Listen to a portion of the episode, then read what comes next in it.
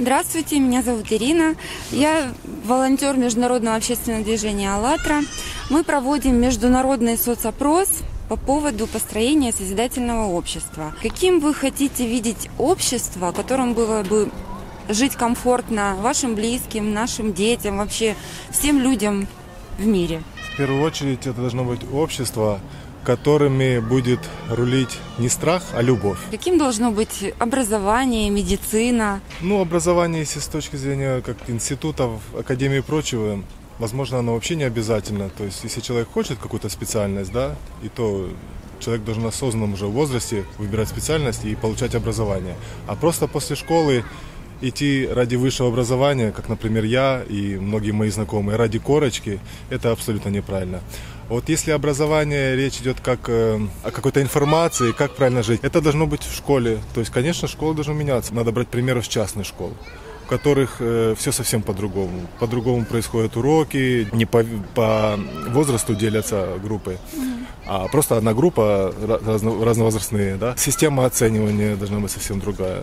То есть это надо все полностью менять. На платформе АЛЛАТРА ТВ э, международными специалистами, просто обычными людьми формируется такой план действия по созданию созидательного общества и проходит очень много конференций. И вот, например, один из пунктов было работать 4 часа в день и 4 раза в неделю с оплатой а, то есть средней и высокой. Я тут абсолютно согласен, тем более, если сокращается рабочее время, то есть человек меньше тратит на работе, на работе да, время, да. он будет больше времени посвящать, посвящать своей семье, лично самому, своему хобби и прочее. А это, возможно, даже гораздо важнее, чем те заработанные деньги, которые ты тратишь через силу, через не хочу на нелюбимой работе. А бывает и так, когда нелюбимая работа. В первую очередь, человек должен заниматься, делать то, что ему нравится.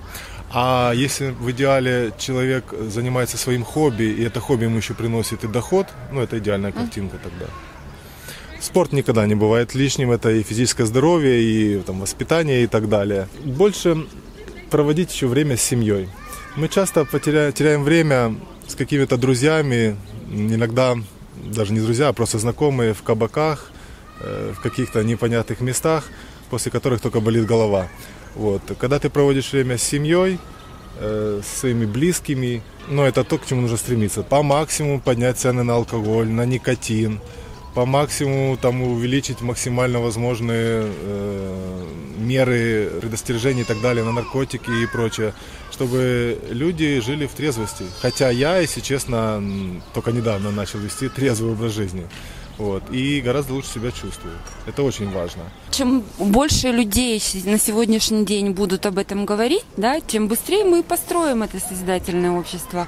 А как вы считаете, каким образом мы можем это популяризировать? Как популяризировать? Да вот с помощью ваших же таких каналов, аналогов и популяризировать. Спасибо вам огромное.